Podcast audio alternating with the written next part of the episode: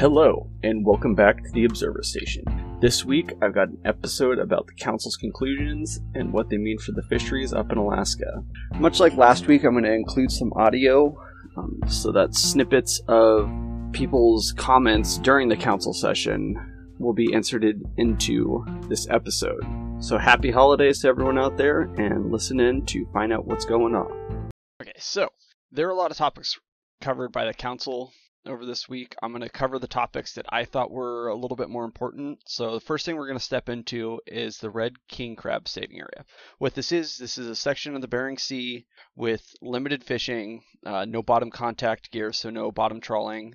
Um, they do allow pelagic trawling in this area. They allow long line in this area. They don't allow pot fishing. I believe that it's all forms of pot fishing, so not even slinky pot, which is a form of longline pot, but I'm not actually sure on that.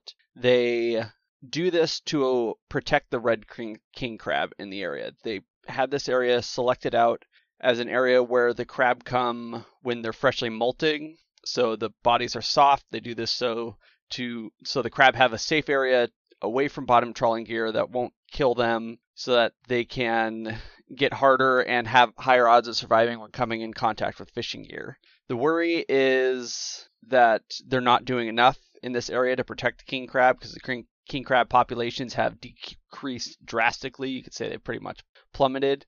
And they want to know if they need to do more. So there's a couple groups in there saying we're not doing enough. There's a couple groups in there saying we're doing too much. There's some groups that say we need to move the red king's crab saving area because it's not in the right spot and I'm going to play you a couple comments. Obviously, I'm picking more of my favorite comments. I don't have a whole lot of time. They spent uh, several hours covering this, and I don't have that kind of time.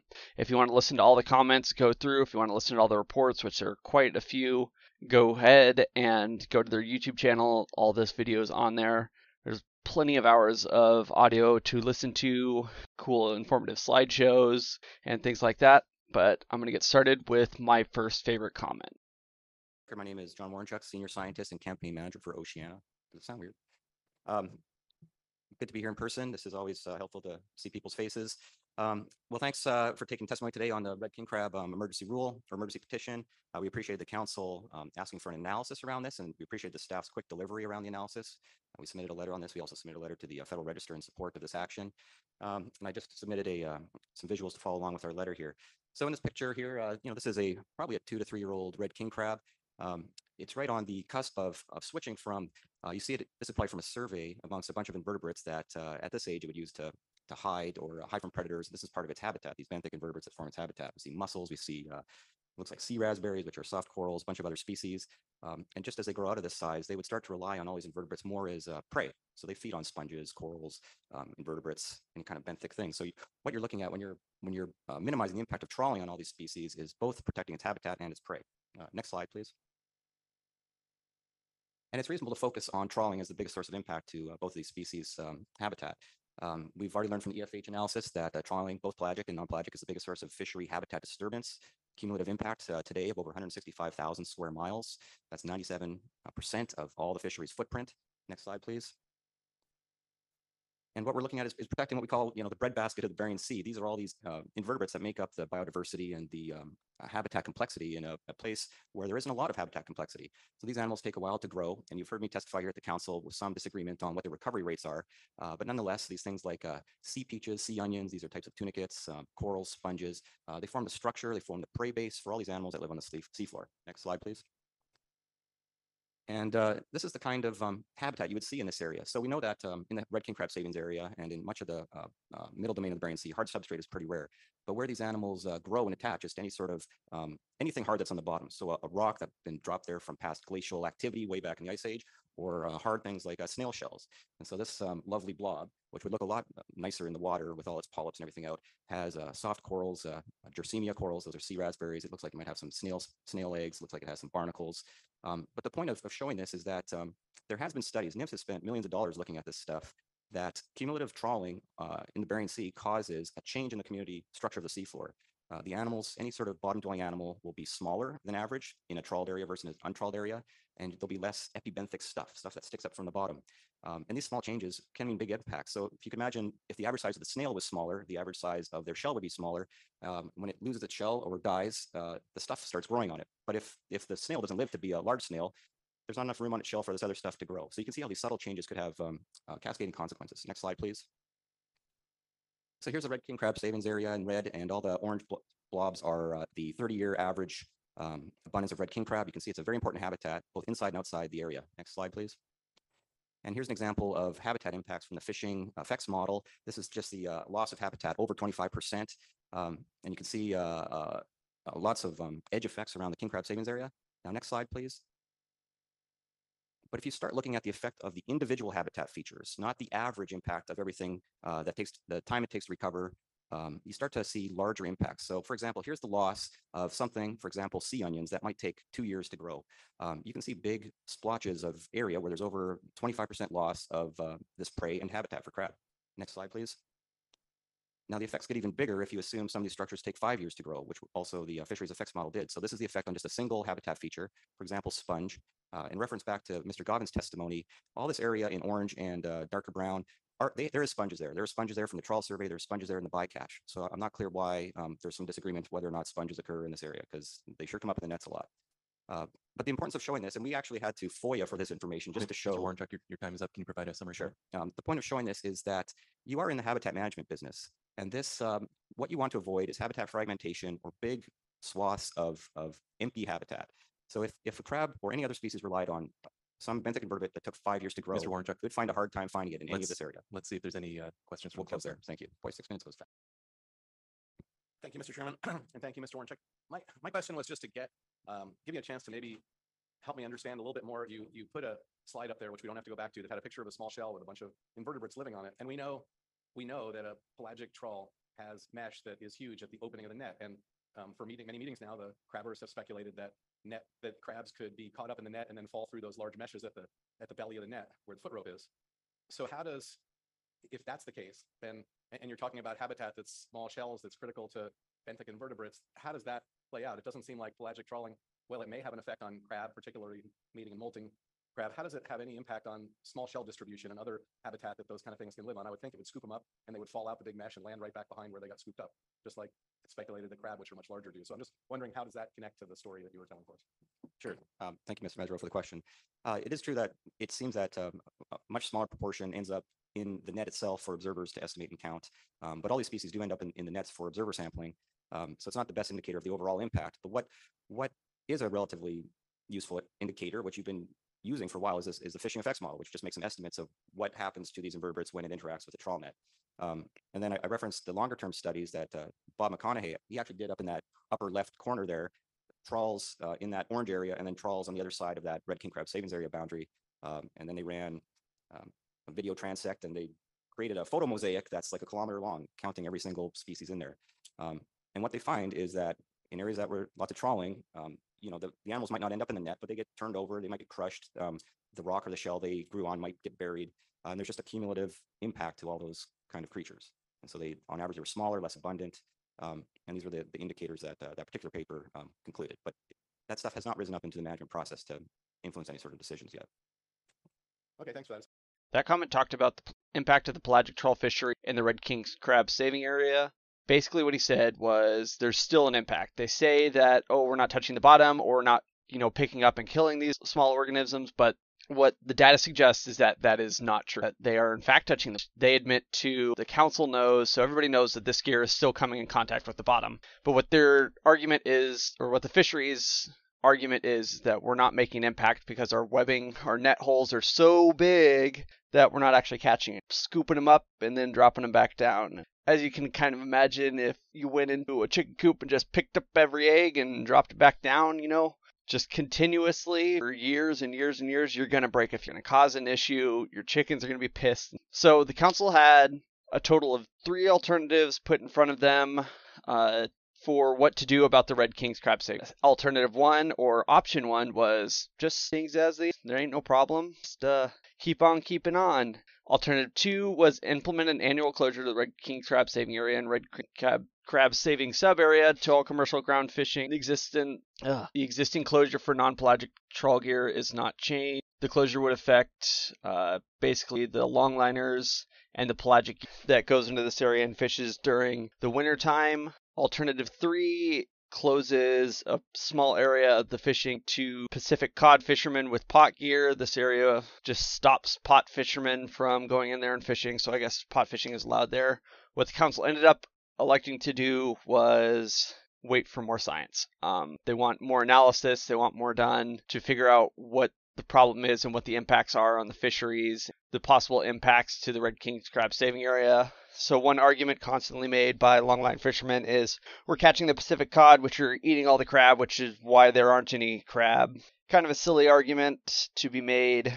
Yes, the cod are eating the crab, but the cod have always been eating the crab and cod are selective in the crab that they eat. They don't actually, you know, the large mature males. Eating the smaller crab. Yes, big cod can eat big crab, but most cod aren't big cod. That's how food webs work. So it's miss as to that's a valid argument. I would argue it's not, but it's not necessary to close it to smaller gears that make less of an impact to the bottom because they're having less impact on the crab. Yes, longline gear does catch crabs. No, they're not catching as many crabs or affecting as many crabs as trawls. That's science that should be done, but no one really. So, move on to the next.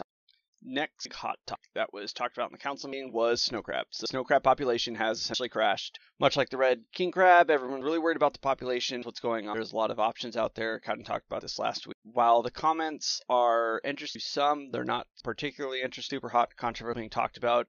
A lot of people just asking for some level of state fishery so that keep their boats going and the factories going and ready and in the weights for when the population rebounds and they can have a solid. There's a 119 page report that the council on the rebuilding of snow crab. The council did release final motion. So what this re- report displays is statistical analysis of how long it will take population to rebound if there is a solid incentive, solid, solid plan for people to take care of their crabfish. So if you look through the analysis, one graph displays the total mortality in metric tons of king crab, or not king crab, but snow crab, and it doesn't really show anything being killed by the trawl fishery. The trawl fishery, both bottom and pelagic trawl, don't catch a whole lot of crab compared to dedicated crab trawls, but these don't take into account effects, unseen effects. So any crab that are killed under the water that don't end up coming up in the net or the trawl net or the cod end. None of those are seen, hard to account for those, so they're not accounted for in that or any analysis. They're attempted to be accounted for with crab parts and things like that, but there isn't solid data on that yet. There is some research being done by the fisheries themselves to analyze how much of an impact their nets are having on the bottom, but that is slow coming, and it's something that's happened relatively recently because there wasn't a whole lot of incentive for the trawl fishery to give a d about it. So there's not a whole lot done. There's a couple graphs in here. There's a lot of really interesting words like the and snow and crab. But there's one table I like in particular that displays a timeline of rebuilding efforts, and it shows that 2027 is about the average amount of time to rebuild the fishery with some allowable catch, with no catch, with no fishing, with some bycatch, things like that. Um, if you want to be 100% confident the fact that the population is going to rebuilding, you have to stop pretty much all fishing, but they're not going to do that. And the council elected to allow for a small, small catch, small targeted catch of snow crab in the Bering Sea. So there will be some crab that you can buy from Alaska and throw on your dinner table. There's not going to be a whole lot. Prices are going to be expensive. And this is basically just to keep the fishery, the fisher, fishery, the fishermen, the processing plants, the communities that support these facilities going until a actual fishery can be rebuilt and populate reach levels where the council is confident that they can continue harvesting these crab in a sustainable. It's kind of funny. They thought they were doing it at a sustainable rate beforehand, but obviously not if the population crash completely. Nobody actually knows what caused the population crash. So that obviously plays part of it, but finding the population crash before we start harvesting crab again might be a good idea.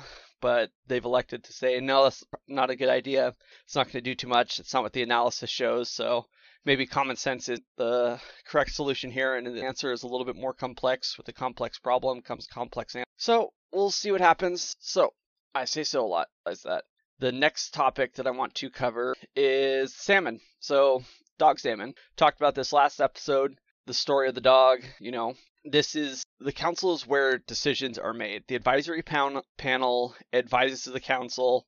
They make a decision to bring up to the council and say, "Hey, this is what we think will be best." And the council is the one that actually makes the decisions that will impact the fishery, the state, and really the planet. So I'm going to give you guys a couple comments. I'm glad I'm not the only one that saw the aggression in the AP Council's comments towards commenters uh, that were literally putting their heart out there. People that were severely impacted by the collapse of the chum fishery in Alaska. And let's jump into it.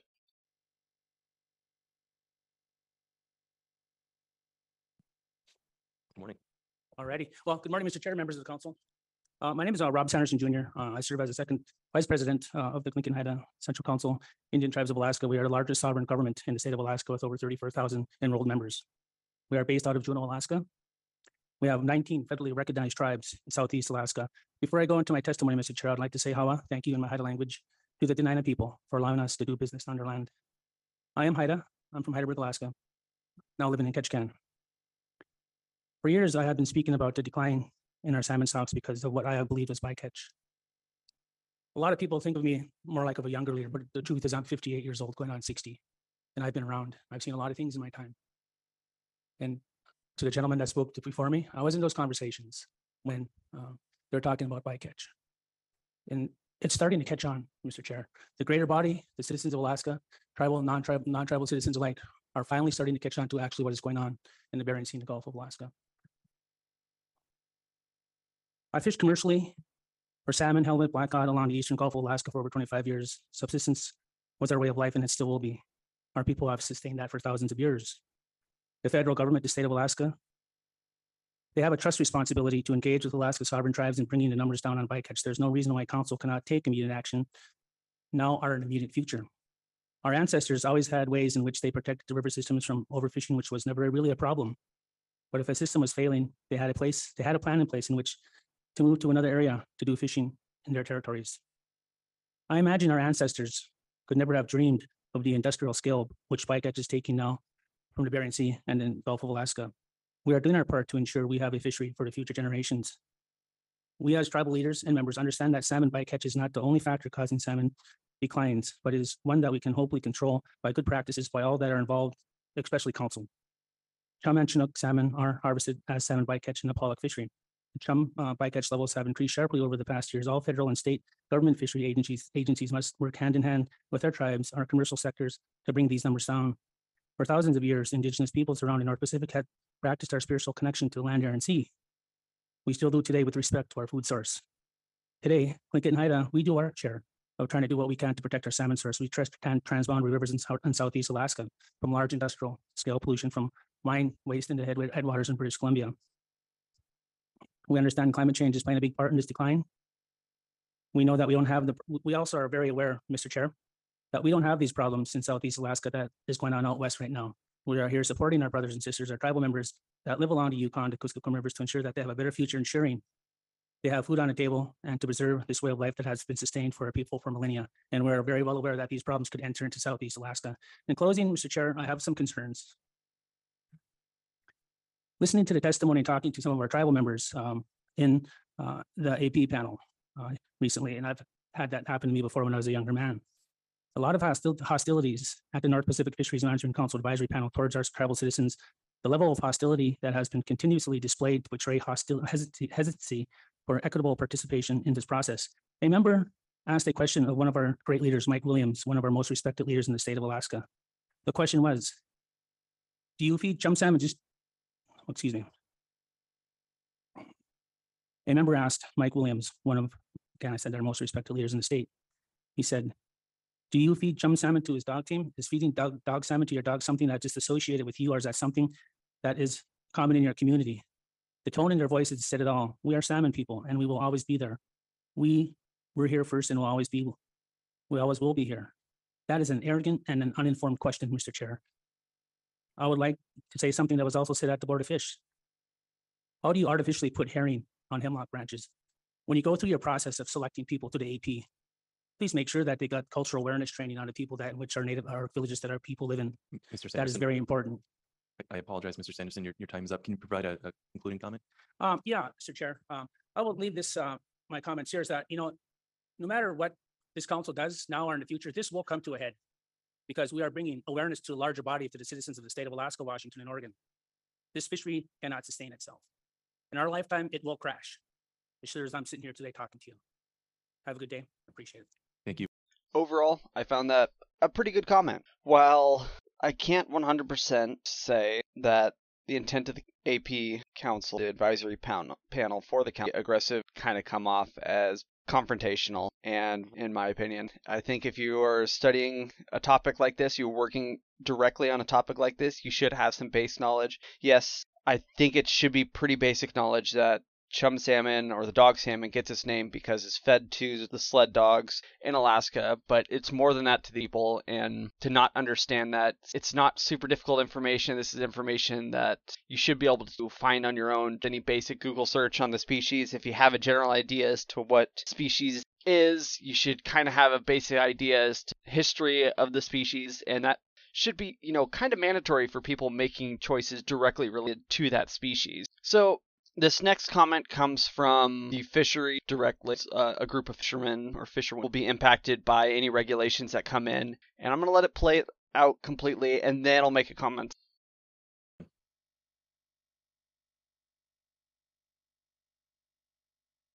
Good morning. Good morning, Mr. Chairman, council members. Excuse me, my name is Heather Mann.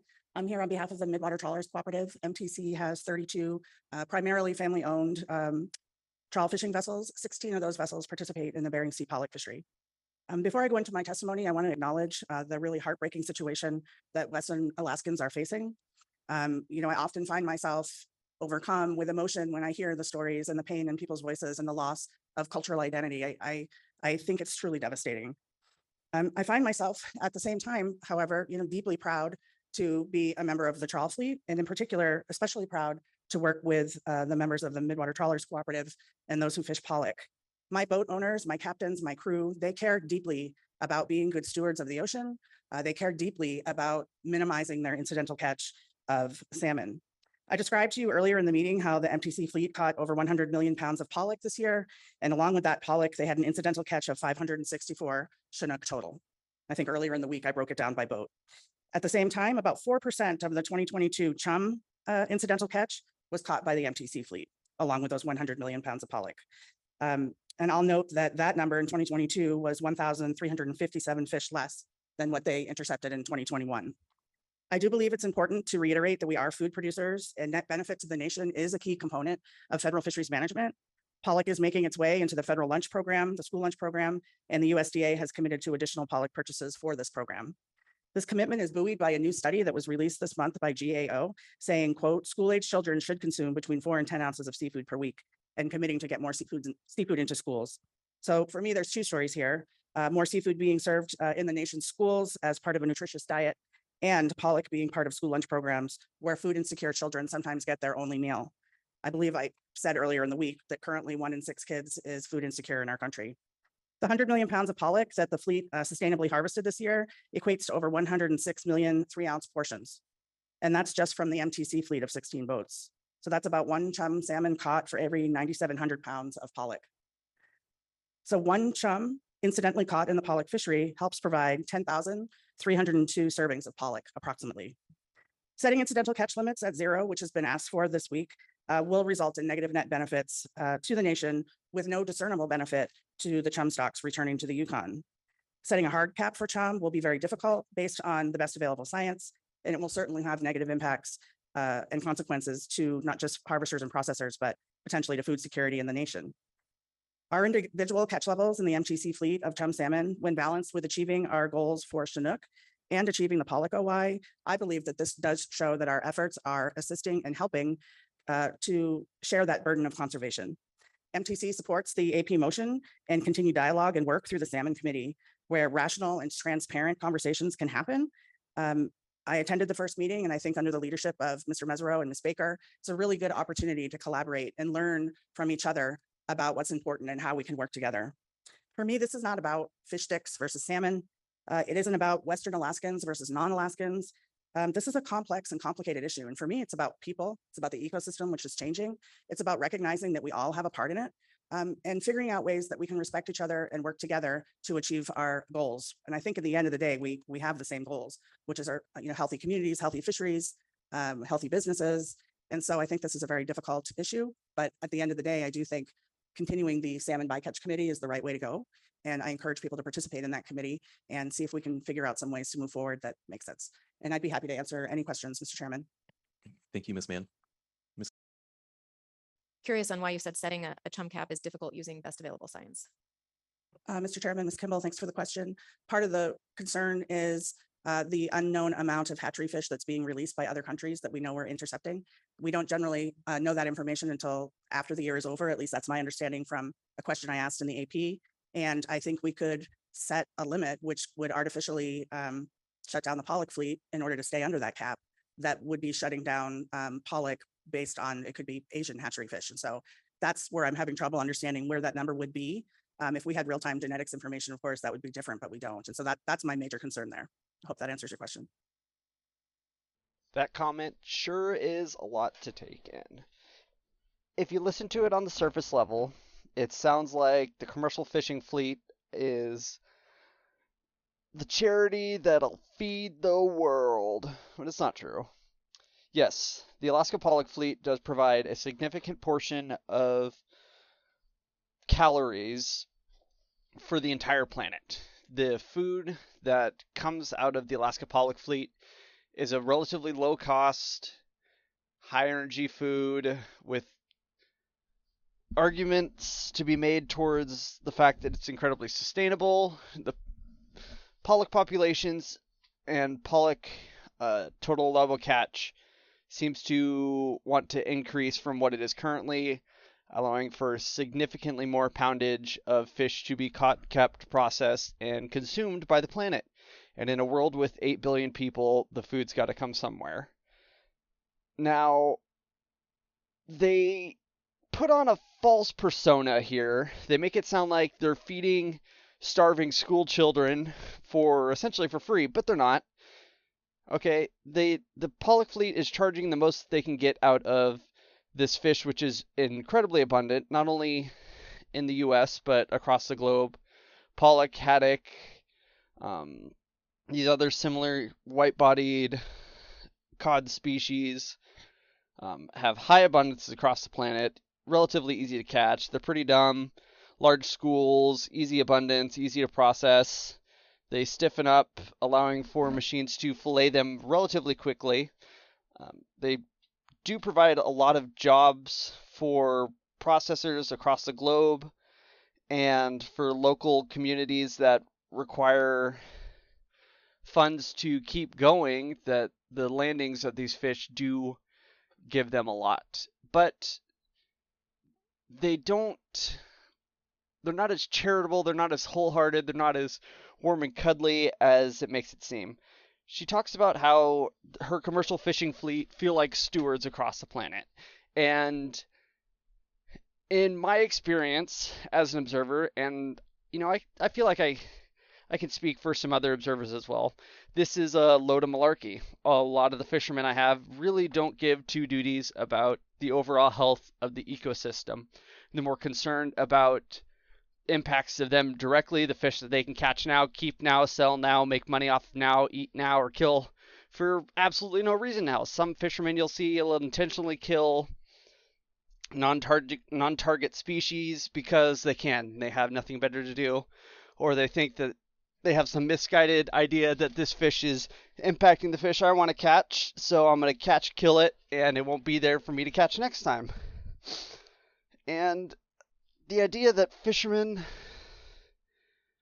maybe now, maybe the idea is changing now, but historically, fishermen haven't been seen as uh, environmentalists, at least the commercial fishing fleet, the industrial fishing fleet, those coming in with hundreds of thousands of pounds of fish and dumping them on processing shores to be filleted up and sold across the globe. Another issue with this comment is the idea that, oh, if we set zero bycatch, then it's going to shut down the pollock fleet and no one will be able to catch any fish. School children will starve and people will be left homeless. Well, it's really misleading. The Alaska pollock fleet has not attempted years prior to mitigate bycatch unless told to by regulations and management. Much like car companies in the late 1900s when the state of California required that emissions be fixed, uh, car companies threw a temper tantrum, said, We can't do this. We just won't sell cars in California. And you know what they did? They found a way. The catalytic converter was invented. The science behind it is 100% understand. Nobody has a clear indication as to why when you reburn carbon monoxide, it carbon, turns to carbon dioxide, which is significantly less deadly to humans and animals. Um, and the Alaska Pollock fleet will will figure out a way. You give someone millions and millions and billions of dollars of incentive to figure out how to get it out of the sea, the earth, and they will find a way to do it sustainably. They're going to obviously want to keep their overhead as low as possible, but if you tell them, well, you can do that, but here are the minimums that you have to meet, they will figure out how to do it. There is money to be made, and no matter how much they whine and complain and moan and bitch, they will find a way to harvest these fish, these species. There's a lot of money out there to be made. And when the commercial fisheries say, oh, no, we can't do that, that's not fair, it's dumb. It's dumb. I know the Magnuson-Stevens Act states that you have to balance the economic opportunities with environmental impact, and you have to prove that one isn't going to have too much of an impact on the other. Um, is a silly, kind of outdated idea, realistically. I know the National Marine Fisheries Service and all these really end up working for the Department of Commerce, which affects or which controls essentially the economy of the entire United States. The these things need to be looked at as more sustainable, more for the environmental impact, and more long term. We are relatively short sighted species. You know, your average person lives, goes to school, joins the workforce, and is out of the workforce in what, 70 years? And that's not even as long as some of these rockfish species live. Some of these benthic bottom dwelling species they estimate may take up to 100 years to you know redevelop. And that's not that's past one human lifetime. So what does one human care about it?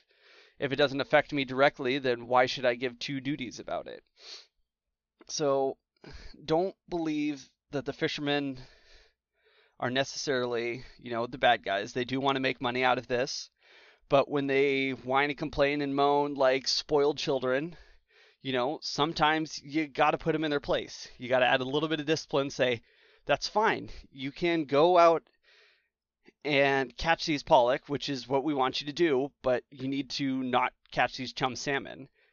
And if you catch them, why aren't they required to process these bycatch species? They have to, or they have to make an attempt to with king salmon, why not these chum salmon? Yeah, they catch a lot. Yeah, people don't want to eat them, but obviously there's something that can be done with these fish. They don't need to be just taken and dumped at sea for absolutely no reason.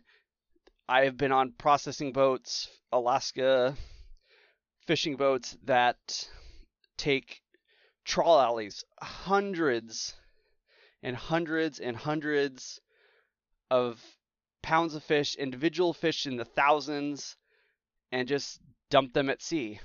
And that's where they go and say, yeah, probably does add to, you know, the nutrition levels of the environment, things like that. But it really is a waste. We're killing these fish for absolutely no reason. They make the argument that, oh, well, we don't know how many hatchery fish we're catching. Prove that you're not having an impact on these Western species in real time.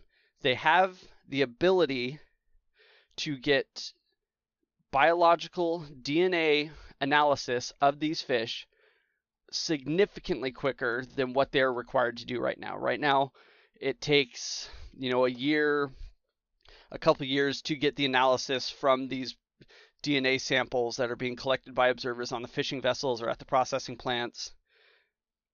Why not require the fisheries to put up labs to take a subsample of the chum that are being collected and sample them so that they can prove that they're not having an impact. If they're not having an impact on there, prove it. Prove that you are not the reason that western chum salmon are decreasing in population. Prove it. And then we can go from there. It seems you are having impact. You are catching large quantities of fish. Prove that you're not having the impact that you say you are. And then we can go from there. All right. That was my rant. We're going to go find a couple more comments to listen to. And I don't think most of them enrage me as much as this one did. I obviously have an incredible bias when it comes to fishermen. And I'm willing to state that, willing to admit that. I'm more of an environmentalist. I am a sport fisherman, a, a hunter. I've worked with commercial fishermen. A lot of them, you know, are half decent people. Some of them are really good people. And a few of them are incredibly rotten eggs, but I don't feel the picture painted in here was really representative of what's going on out there. And I feel it was intentionally misleading to try and make you feel more bad for the fishermen, less bad for the people that are starving and unable to catch the fish, which historically for, you know, thousands and thousands and thousands of years that they have been able to catch and manage themselves. Okay, next comment. Good uh, afternoon uh, to the board. Um, my name is uh, Joel Jackson. I'm with the Organized Village of Kake uh, down in Southeast Alaska. Um, I've been following this uh, bycatch issue long before it be, really became an issue. I was a commercial halibut fisherman down here in Southeast Alaska. Um, just a small time operation, but it provided me income to supplement my job. And when uh, the uh, halibut uh, went into um, limited entry, I had 5,300 pounds. And I mainly fish on weekends and stuff because I had a regular job. But over the years, and I sold out probably about five, seven years ago, I can't remember now, but when I originally started, I had 5,300 pounds. And by the time I finally sold my IFQs, uh, due to uh, the uh, halibut commission taking poundage away from me every year, uh, I ended up with like 1,200 pounds of IFQs for halibut. And when I was fishing, I noticed the uh, size of the halibut had really went down, really went down. A lot of the fish I was catching were the largest, probably about 100 pounds. When, you know, before we are catching uh, really large halibut up to 300 pounds. But by the time I was done, it took me longer to catch my halibut quota due to the fact the halibut were all smaller. They're, I hardly caught anything over 80 pounds. So uh, when I start watching the uh, halibut bycatch up there in the Bering Sea, I figured I better get out of the fishing halibut before I lost everything. but you know, uh, reason why I know that they come down even this far and even further to California, I, I read somewhere, uh, is my uncle, my late uncle. He was telling me stories of catching uh, tagged out here in uh, Frederick Sound, down here in Southeast Alaska, and it was tagged in the Bering Sea. So we know they migrate down here. So I know that it, uh, that affects us. And you know, my my main concern is our salmon, though. Over the last four to five years, we've had drought here, and in the summertime and we lost a lot of salmon.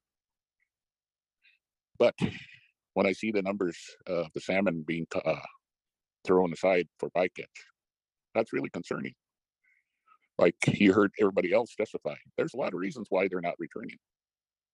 But the fact is, this bycatch can be prevented. I mean, it's only probably only the only ones that can be uh, can be uh, made sure that they're not uh, they're not overfished out there in the Bering Sea. All the rest is basically, you know, the will of nature.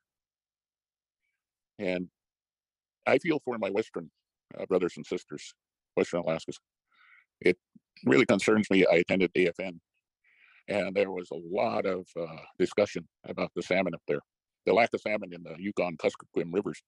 For the last three years, they had nothing in their smokehouses, the subsistence users. And uh, it caused a divide in our native community up there. And, you know, it's hard to see that. Uh, I couldn't imagine what that would be like if I didn't have fish every year in my smokehouse. Because salmon is our way of life. It sustains us through the year, from year to year. It's, you know, I'm not going to give you uh, numbers and stuff like that, but I'm just giving you what I see happening around us. It's so hard to see this happening. It's, uh, I was just reading this morning in one of the papers that there's over 300 trawlers working out of Seattle, and only about 70 or 80 of them don't come to Alaska. Mr. Jackson, Yes. I, I apologize. Your time is up. Would you like to provide a summary comment? Oh, I didn't know that. Gee, that went pretty by pretty fast. Um, yeah, I just want to encourage the uh, board to really listen to the people, because without this, uh, without you listening, it's gonna it's gonna uh, come to a real bad ending here. And that's that's just my foreseeable uh, outlook for this.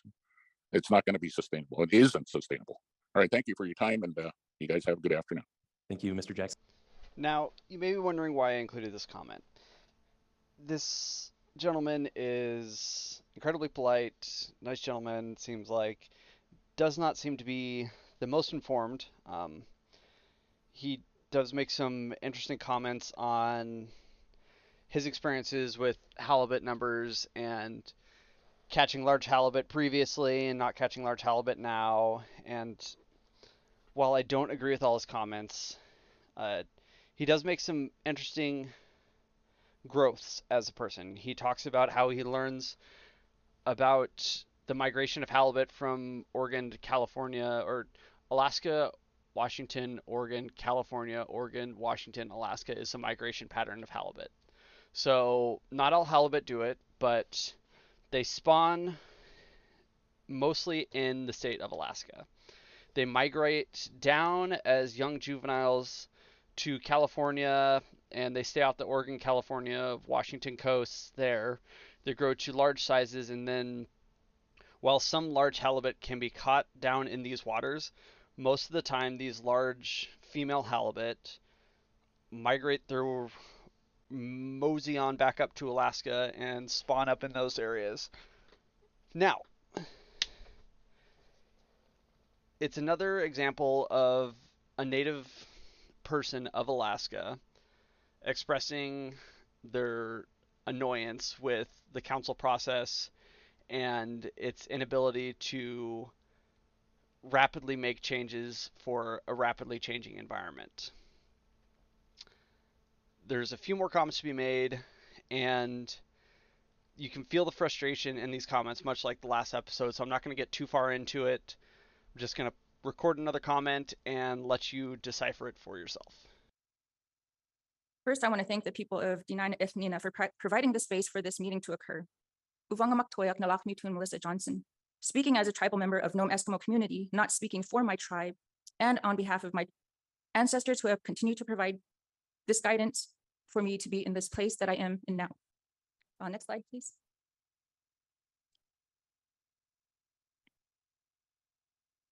The values, traditions, and instillment of a holistic indigenous way of life was shared with me by my grandparents who were from Koerik and Kikiktak, Alaska. They raised me on the different species throughout the ecosystem, including the, the varieties of salmon. Addressing this concern about salmon bycatch is something that our tribes are well overdue for. Next slide, please.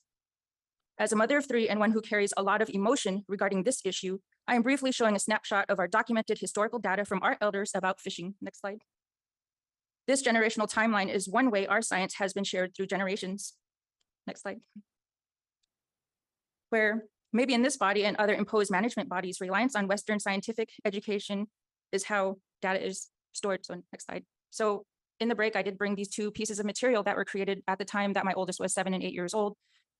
It shows that all the kinds of foods that we eat, like muktuk, whale, fish, fish eggs, and many other foods are very important and that it takes more than one generation to share this knowledge. But to capture it in a text from the mind of a seven and eight year old person, it means a lot. This document is here. It exists. Traditional knowledge is here. It exists. So regarding the overall suggestions that the AP passed regarding the substitute motion clearly shows the inequitable measures that this body, if passed here today, does not meet MSA and tribal trust obligations.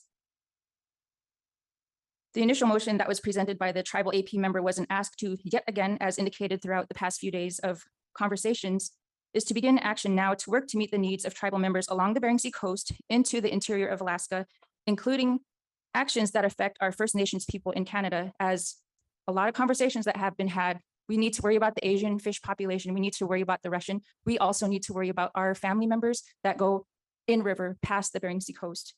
And I realize that I'm um, out of time and some of, I'm to just, my closing comment is I'm referring to myself as a third person on the advisory panel. And I do carry a- lot of emotion on this issue. It is very sad that as, as a tribal member in that body, now being the only tribal member until the decision is made in February, I am alone. I am alone in that body and I am alone in this body. It is the strength, guidance, and courage that my ancestors have given me, as well as, as the three people that I continue to carry on my face moving forward. Thank you very much for your testimony today, Ms. Johnson, and for your service on the advisory panel. Mr. Down has a question for you. Thank, thank you very much, uh, um, Ms. Johnson. Um, so I, I would say, I appreciate your emotion. I do have a question here, but I appreciate your, your, uh, your emotional attachment to this, and, and I would just like to let you know that, uh, um, that, that I do feel connected, uh, to your story here, and, and I appreciate the data. I hope that you'll take, uh, um, our, uh, appreciation back to Kiana and, um, uh, for the data that, that she provided, the illustrations and the story. But my question to you is, who is, uh, there's a saying that says a picture is worth a thousand words, but really it has to be a good picture. And this is a great picture. So this is this this one does it for me. So who is uh Daisy Matoya Jack? All right, um, Mr. Down, thank you for your question. I wanted to take a moment to make sure that this person that you were inquiring about is shown not just here in person, but for those that are being able to see remotely. Daisy Maktoyak is the person that raised me, instilled all these indigenous values. Literally the day after school got out in Nome, she had her truck packed, her rifles in gear, enough fuel to last a certain amount of time. We followed the fish species all throughout summer into the fall. We went to four different fish camps. She navigated her way in a, a Western way of life, and then she instilled many values into me that I have shared with the three people that I have brought into this place. So the middle, her middle name is the phonetic English equivalent because for some people who do not speak another language, and I'm very blessed that my daughter's serving in the US Navy, she is fluent in the Persian Farsi language and a subdialect. So anyone who does not speak another language other than English, they have a hard time pronouncing certain names. So this person right here, she she did what she knew was best to make sure that our indigenous knowledge is carried through in an urban way of life. She balanced everything as best that she could, given the constraints that, you know, were, you know, with, within her. So this is, you know, this is person that raised me. This is who I get my name from. My Inupiaq name is after this person. The skills that I carry today is because of her. And what she had before that was passed down many generations. So I hope that answers your question. Thank you, Mr. Chairman. Thank you, Ms. Johnson, for, for that. And that definitely answers the question. Thank you. Um, I, I wonder if you could um, draw a distinction for us between, um, y- y- you referenced the, the motion that um, was uh, brought up in the AP and the substitute motion. And I, I wonder if you could just articulate for us the distinction between the two and um, your views of uh, the motion that the AP ultimately passed and uh, I guess how that's distinct from uh, the motion that the AP did not pass. Mr. Kurland, thank you for your question. I don't know how many people in this space or in the audience, including myself, this is one of the first times that I've had to refer to myself within a week and a half of meetings as that other person that is representing, carrying the weight of at minimum 118 tribes that they work with, but collectively as a single indigenous tribal subsistence way of life person. That person who, if you were to see me a few days ago in that body, I could say at that time that that was me. It still is after this meeting, but because of, you know, the rules and regulations we have in all systems, I'm portraying myself as a tribal member today. So to answer your question though, the motion that they presented, and it's kind of weird, we are using, you know, these different pronouns, but the motion that they presented was that the AP recommends the council ini- initiate an analysis to examine a range of alternatives, including a PSC limit of zero, to set a PSC limit for Bering Sea chum bycatch. In developing this analysis, the council should work collaboratively, collaboratively with tribal governments, consult with tribes, and include traditional and indigenous knowledge as a key component of the analysis. Through amendments and discussions and voting and a substitute motion that was carried forward. The public comments that were, the written public comments that were provided before the deadline and the ones that occurred during the AP. Because the AP selected a substitute motion, all of those opportunities were negated. So there's been many things that were thrown around here, you know, the past week and a half or so, that we're all working to be equitable by providing a substitute motion that is not being equitable. People, there's, al- there's already been previous testifiers that says we need to do something now. The salmon bycatch committee may continue, but we need to do something now. We cannot wait for April or August after fishing season is over to initiate something. I hope that answers your question. Mr. Kurland. Thank you. Um, It does, I I just have a follow-up. I, um, Specifically, I'm wondering your views of continuing the salmon bycatch committee's work. So I'm also a participant, you know, a member of the Salmon Bycatch Committee and do my best in this body as well as previous leadership roles that I've carried to work collaboratively with others, whether they are like-minded as being a tribal member or maybe they they advocate on behalf of tribes or, you know, they're totally from another area. I think that it would be a disservice to discontinue the Salmon Bycatch Committee past April. Salmon Bycatch is not going to go away. So one of the, one of the suggestions that I have is that this committee should continue its work, but in regards to immediate action happening, happening now, something needs to happen now, not wait until April or further to make that um, decision.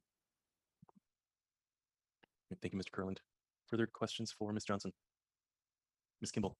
Thank you. Thank you, Ms. Johnson, for your testimony and your engagement at the advisory panel. And um, I don't know who else to ask this question of, so if you don't want to answer it, that's your prerogative, but there's been a lot of um, testimony, including yours and your work at the advisory panel about looking at a, a cap. And I think we were provided the information about hatchery releases in order to help inform what a cap like that might look like. And I guess to be blunt, my concern is that, that an overall cap like that might not have any effect on Alaskan chum, might just be saving a lot of Asian chum. So my question is, do you think there would be interest in thinking about or considering a cap that's structured on Western Alaska component of the bycatch or triggered by Western Alaska abundance and focus on the component that we care about? Or is that really not on the table um, per your groups or too complicated? And again, it, this is not something you've thought about. I understand that, but I'm not sure who else to ask. And that's one of my basic questions. Ms. Kimball, thank you for your question. Because I ran out of time, I had, you know, I didn't have the opportunity to put forward any other suggestions that may not have been voiced, or maybe they will be voiced in other testifiers. I really don't know about the future testifiers. Um, Including zero does not limit the council in the range of alternatives. It maximizes the possible range. Including zero in the analysis provides information about the fishery, what the fishery might look like with no bycatch, and whether or not that is likely to have an impact on our in-river systems. We will learn something if provided this opportunity. The council can craft a purpose and need statement and determine the range of alternatives. So, but I cannot, as an AP member, I cannot, without collaboration and because we have this process occurring right now, I cannot speak right now on behalf of at minimum hundred and eighteen tribes that I work with to answer your questions. Those three suggestions that I have as a tribal member, again, I am pointing out, I am not representing Nome Eskimo Community Tribe. I am representing that I am a tribal member. Those three recommendations that I carry, um, we are, climate change has been the deferred, you know, affect of everything and the effects that we all, you know, get to carry at the end of the day, the week, the month, the year, years, decades. Climate change has always happened. We need to do something new. And if that something new doesn't work, then we've learned something. But if we continue, if we as an entire body continue to stay in status quo, we're going to be like our poor, you know, lower 48 tribal members on the East Coast where, where, where their, their, you know, their ecosystem has been devastated. because they maybe didn't try something different. And see it take we're going to sacrifice. We are all going to sacrifice. We've sacrificed the last two years in this worldwide pandemic. But as indigenous people we continue to be the carriers of everyone's sacrifices. You know it's, it's really had sad to hear at a indigenous place names working group meeting where someone had to apply for a special permit to get one fish to give their honor and respect to an elder that has paved the way so if we don't try something different, zero is very hard, of course, but how do we know if we haven't tried it? And to, you know, to, to, I know I'm giving you a long-winded answer, but there has been documentation since statehood. We all have been referring to 2012. Okay, since we want to use historical data from all areas, what about since the beginning of statehood? That's our beginning point. We're still in the middle. Our children are going to be the next, you know, they're going to be, they're, they are our offspring. The decisions that we make, it, it definitely impacts their way of life, but everyone knows that children are very resilient and things that have been imposed on them, not by their choice, but they continue to be resilient as Indigenous people have done so. I hope that kind of answers your questions. And if I, I have them written down, I'm happy to, you know, type them up and send them. Thank you. Thank you, Ms. Kimball. Any further questions for Ms. Johnson? Thanks again for your testimony. This has to be one of my favorite comments. While it doesn't get into the science of bycatch, troll impact on chum and chinook, and coho and sockeye directly, it does talk about the historical impact to the native people of Alaska and to the first people of Canada. The first people, I believe, is just what the Canadians a term for people, but it it comes from a member of the AP Council who's distinctly distinctly separating themselves from the AP and the tribes and the tribal area that they come from in Alaska. They're coming here as an independent in, entity, and that's really hard to do. It's really hard to separate yourself from the work that you do directly at at home and in a semi profession uh, as a member of the AP Council or AP Advisory Panel. Say that. This comment has a lot of emotions behind it. It it, it comes from someone who's being directly impacted by something and can D and is working directly in the council process and is just not seeing any desired results. So what the advisory panel put forward um, was we want something, we want more analysis into this problem so that we can figure out a solution that will be effective for the western chum salmon and have the least amount of impact on the pollock fishery. And this is the this is the final action of the council meeting or the council at this meeting as well. The, in the end, the council ends up voting against putting a cap on chum, against putting a flexible or a, a soft cap on chum, against doing nothing. They elect to meet in the middle there. There's no, no changes going to be made for or ACs. Probably not for BCs and probably won't happen till at earliest 2024. And what the plan is for next year is to go through, do more analysis, kind of rush this through, expedite this problem through the council process because the council process does take a long time. It takes a long time to get anything through government, it takes a long time to get anything through the council. Their plan is to analyze the data that they currently have, see where their gap in knowledge is, see if they can fill that somehow by getting data from other countries, other sources, from the fisheries directly, using that alongside a couple of groups formed by the council to advise on this issue. This advisory panels or uh, groups will be made up of Native Alaskans, they'll be made up of fishermen, they'll be made up of community members from the communities of the Pollock fleet, they'll be made up of scientists, and they want these people to come together and come to a practical solution as to what can be done about the Western Alaska chum. Now, while they may come to a different conclusion than myself or yourself or uh, most of the people who comment on this, I think the best solution is to get a hard cap on Western chum, come up with a rapid solution to getting DNA results from the chum that are being caught by the fleet so they can find real time locations of Western chum in the Bering Sea or Gulf of Alaska, try to avoid those locations where the chum are located, where the Western chum are located, avoid catching as many of them as possible, set a hard cap. I don't know what that cap is. The number thrown around a lot in the council meeting is 250,000 chum total. While that seems like a lot of fish, it's not a lot of fish when you compare the billions of fish being released from hatchery programs in the US, Russia, Japan, and the rest of the uh, Asian continent. Now, is this going to make a change? Nobody knows. The hope is that if you catch, you know, 25,000 less fish in the sea, these are adult fish. Most of the chum that they catch in the Pollock fleet, through my experience, have had significantly matured eggs and sperm sacs. Sperm, sperm testy, I guess that would be the proper term for that, not just sperm sacs. Um, and most of them are larger fish. You don't catch a whole lot of chum in my experience that are small juveniles. So the survivability of these fish is going to be higher. And the higher survivability of these fish means that they are more likely to make their runs up the river and lay eggs and it's a it's an exponential return rate when it comes to salmon. The more salmon you get in the rivers the more salmon that leave the rivers the higher the numbers you'll get in the next return and it get, reaches up to the maximum sustainable amount of salmon for that river um, with ocean conditions. And so back to what i was saying. Hard cap on chum is going to have to come. That rhymed and i'm a poet and i know it observers have been seeing high numbers of chum bycatch for as long as I've been observing, probably significantly longer before that, but I can't speak to it.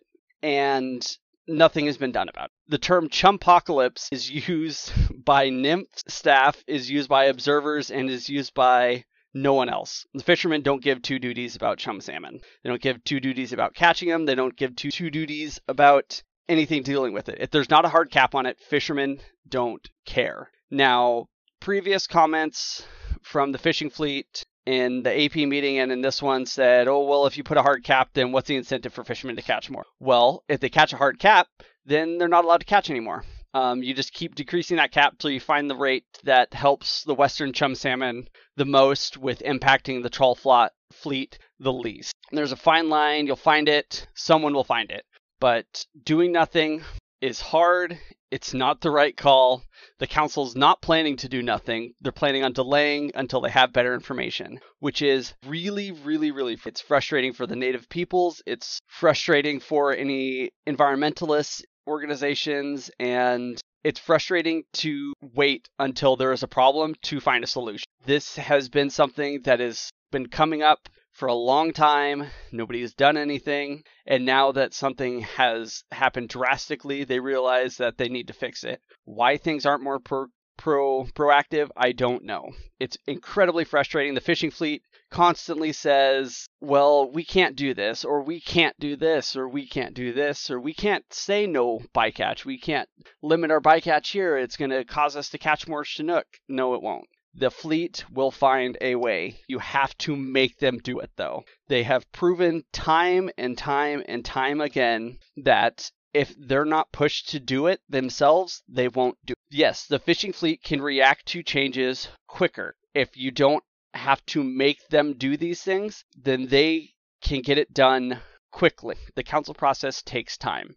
The fishing fleet can do things on demand, on site. They can decide one day, okay, we're not going to fish pollock every third Wednesday of the month, and they won't do it. But if you wanted to pass that same thing through legislation, it would take years at least. And it's frustrating because until the council, the US government, someone forces or makes the idea, puts the idea in the fishing fleet that, hey, if you don't change this, we're going to make you. They won't make the change. These things need to be done more proactively by the government, by the fishing fleet, and by the communities around both of these. Yes, the Western Alaskans being impacted by the chum have been saying this for years. This isn't the first time that there's been a collapse in the fishery, and it probably won't be the last time. But it's what we do to change how we react to things that will decide in the future if we are going to have any fish. The planet is changing. No one can make an argument. It's said time and time and time again by the testifiers here. They understand that the planet is changing. But doing nothing about the things that we can do things about is unacceptable. So,